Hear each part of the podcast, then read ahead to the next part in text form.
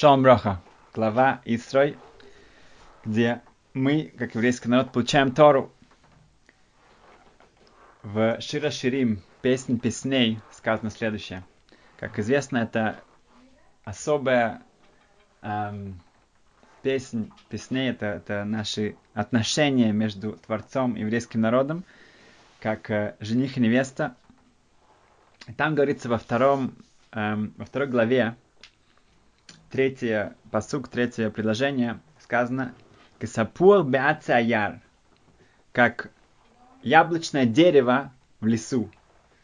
«Кен доди бейн хабоним». Также это наше отношение к нашему любимому Творцу, так еврейский народ относится к Ашему. Что это значит? Что особенное есть у яблони? В Раши приводит два объяснения. Первое объяснение говорится, что тапуах, вот это яблоня,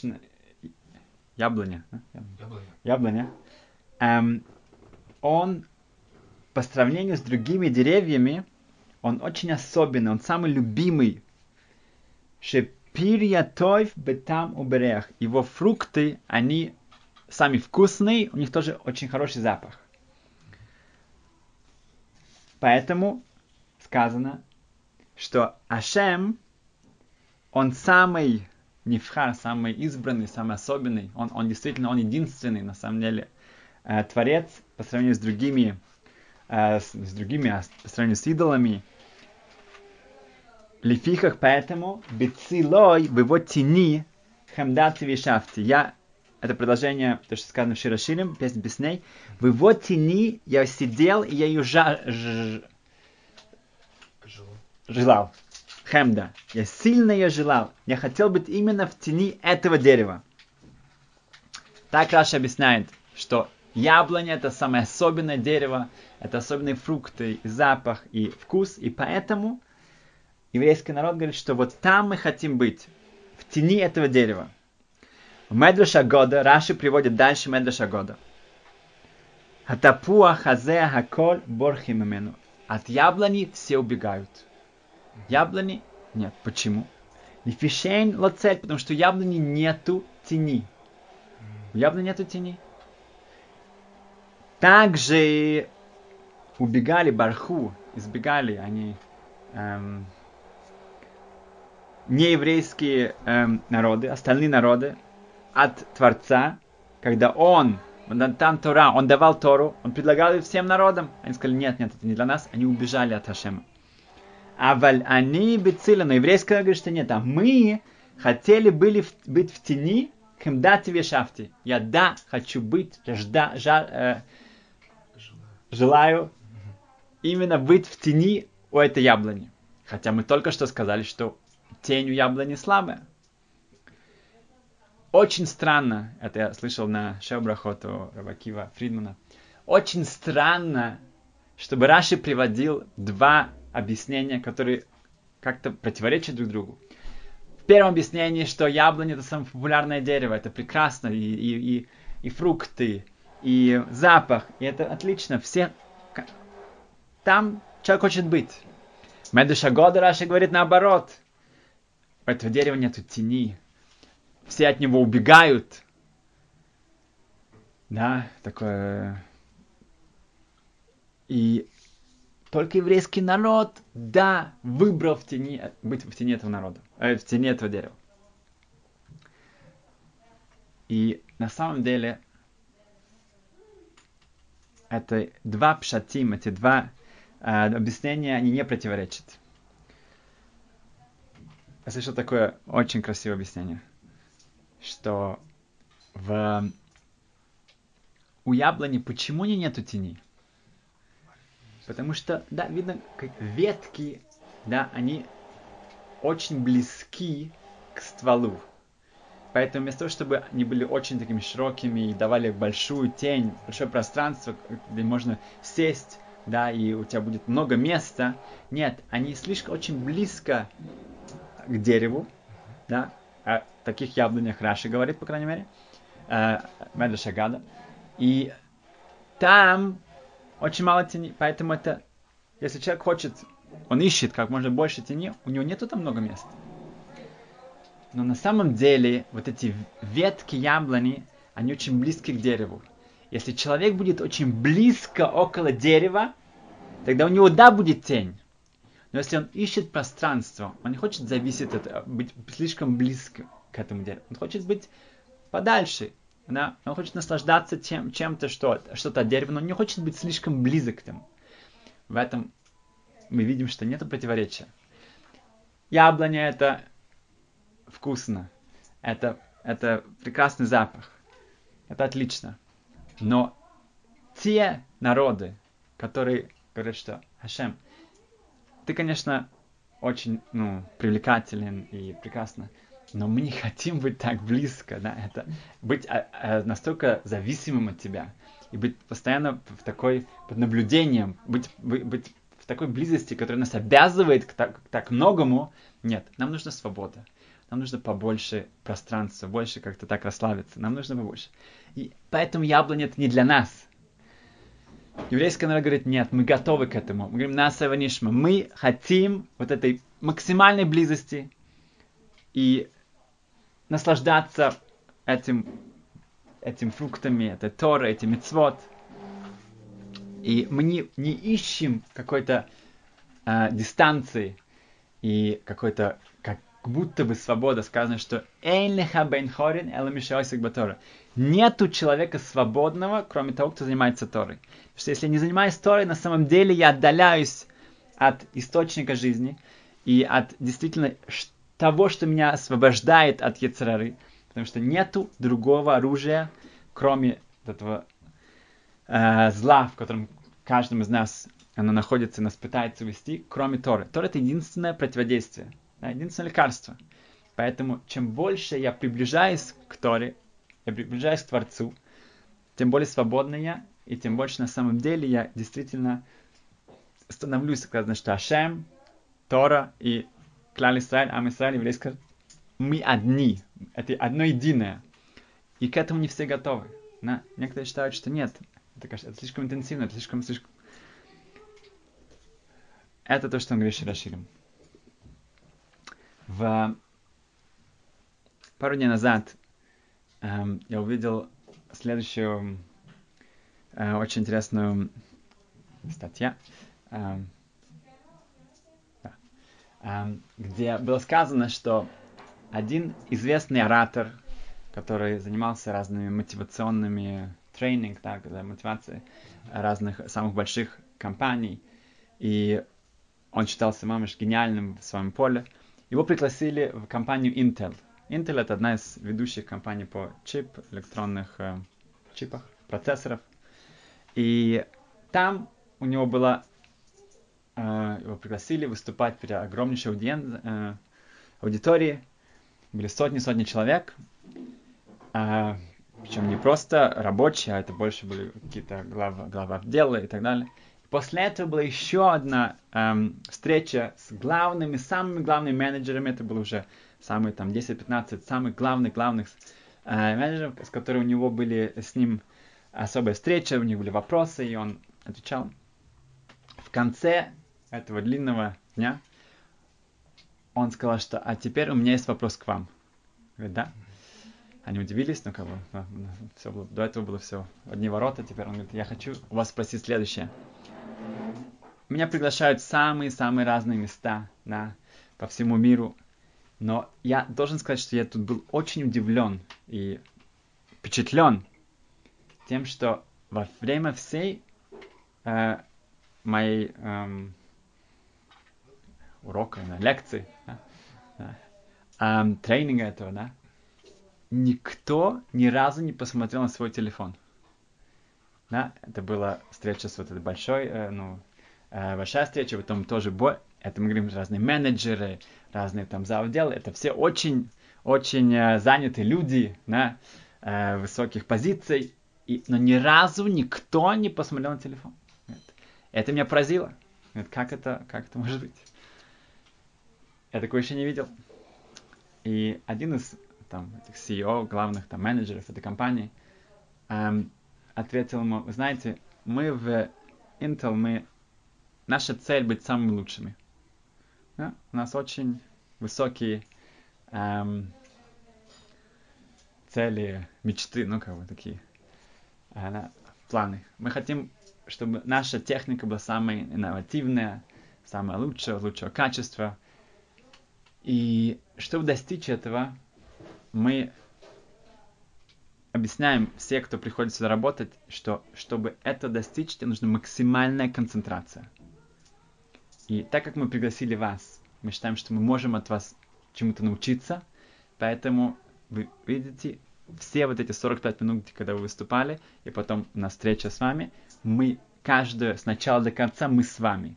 Больше ничего не существует, потому что мы хотим максимально получить пользу от этой встречи.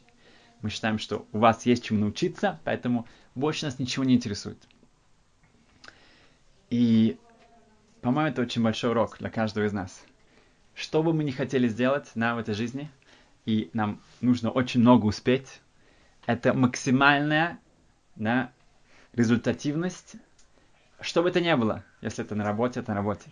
Если это в молитве, то это больше ничего нет. Если это в учебе, больше ничего нет. Если это в общении, в семье, с друзьями, с раввинами, с учениками, с соседями, что бы это ни было, мы хотим, чтобы это, у нас было максимально достичь все, что возможно в этот момент. Поэтому давайте, сказано, что кто считается мудрым человеком, тот, кто учится от каждого человека. И мы, безусловно, здесь можем и должны что-то для себя взять. Когда мы что-то делаем, чтобы это было максимально без каких-то отвлечений.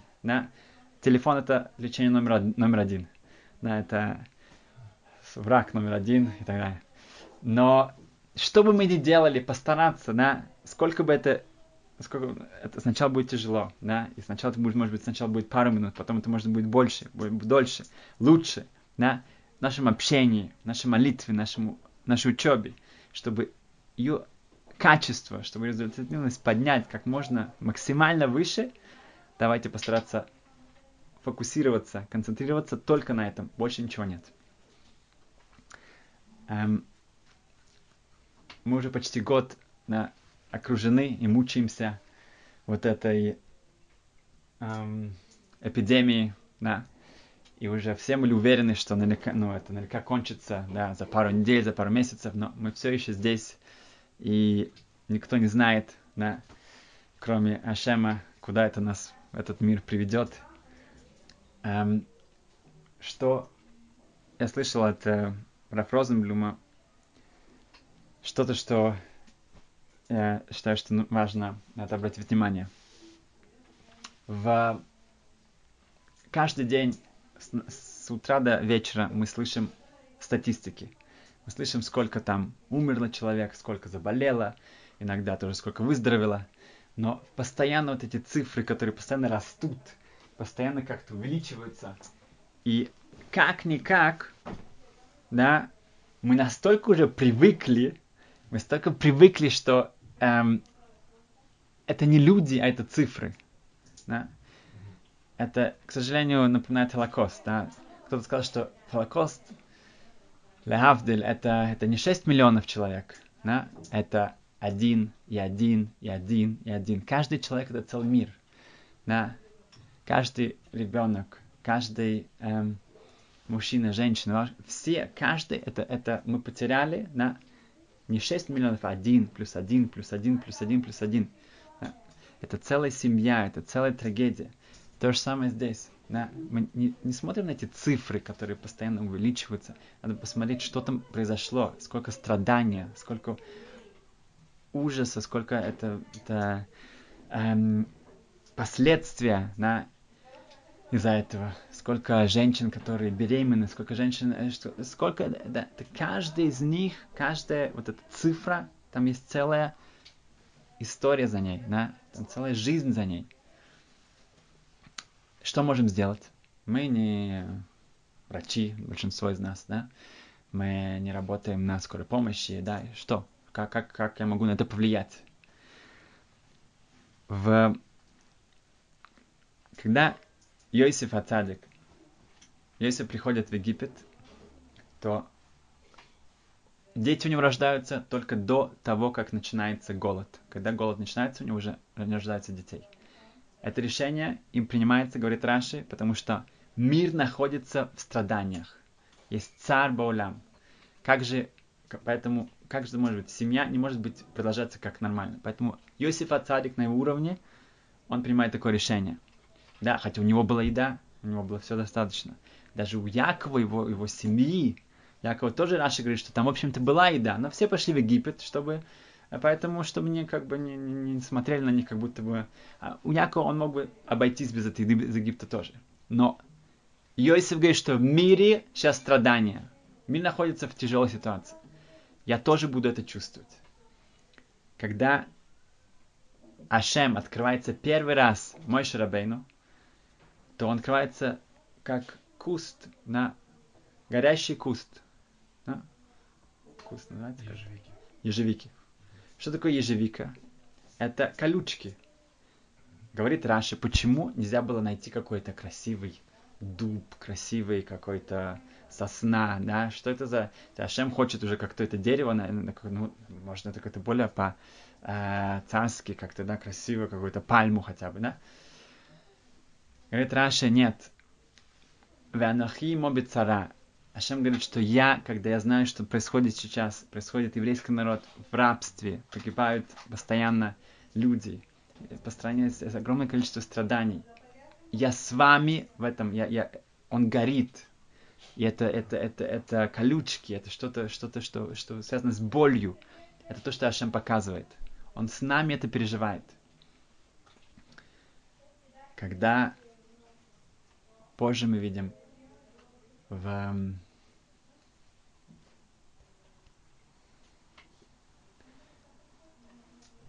что Мойши Абейну, он ведет еврейский народ на войну против Амалека.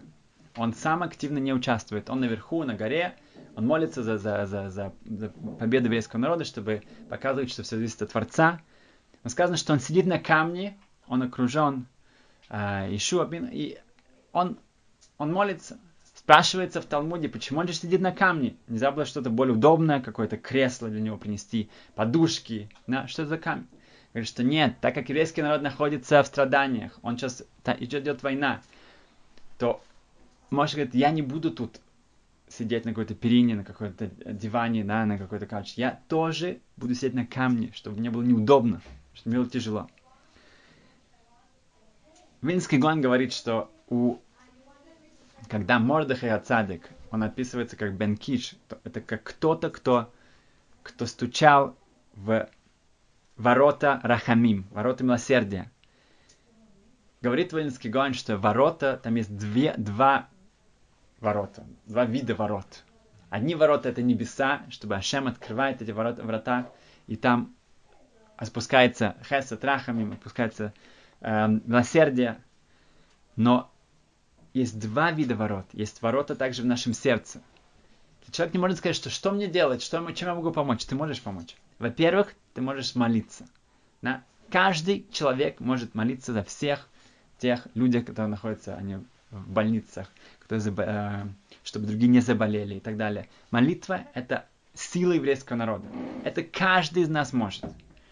Более того, хесед, добрые дела. Если ты знаешь, что кому-то одиноко, кому-то тяжело, кому-то нету продуктов, позвони, узнай, как помочь. Да? Каждый может что-то, он, к сожалению, мало кто не знает, да? Кого-то, кто заболел, кто-то. Можно просто, даже если ты ничего не сможешь активно, даже позвонить, узнать, да, не обязательно что-то, просто прислать им какое-то сообщение. Ты можешь что-то сделать, что-то показать, что тебе не все равно, спросить, как его зовут, как его зовут маму.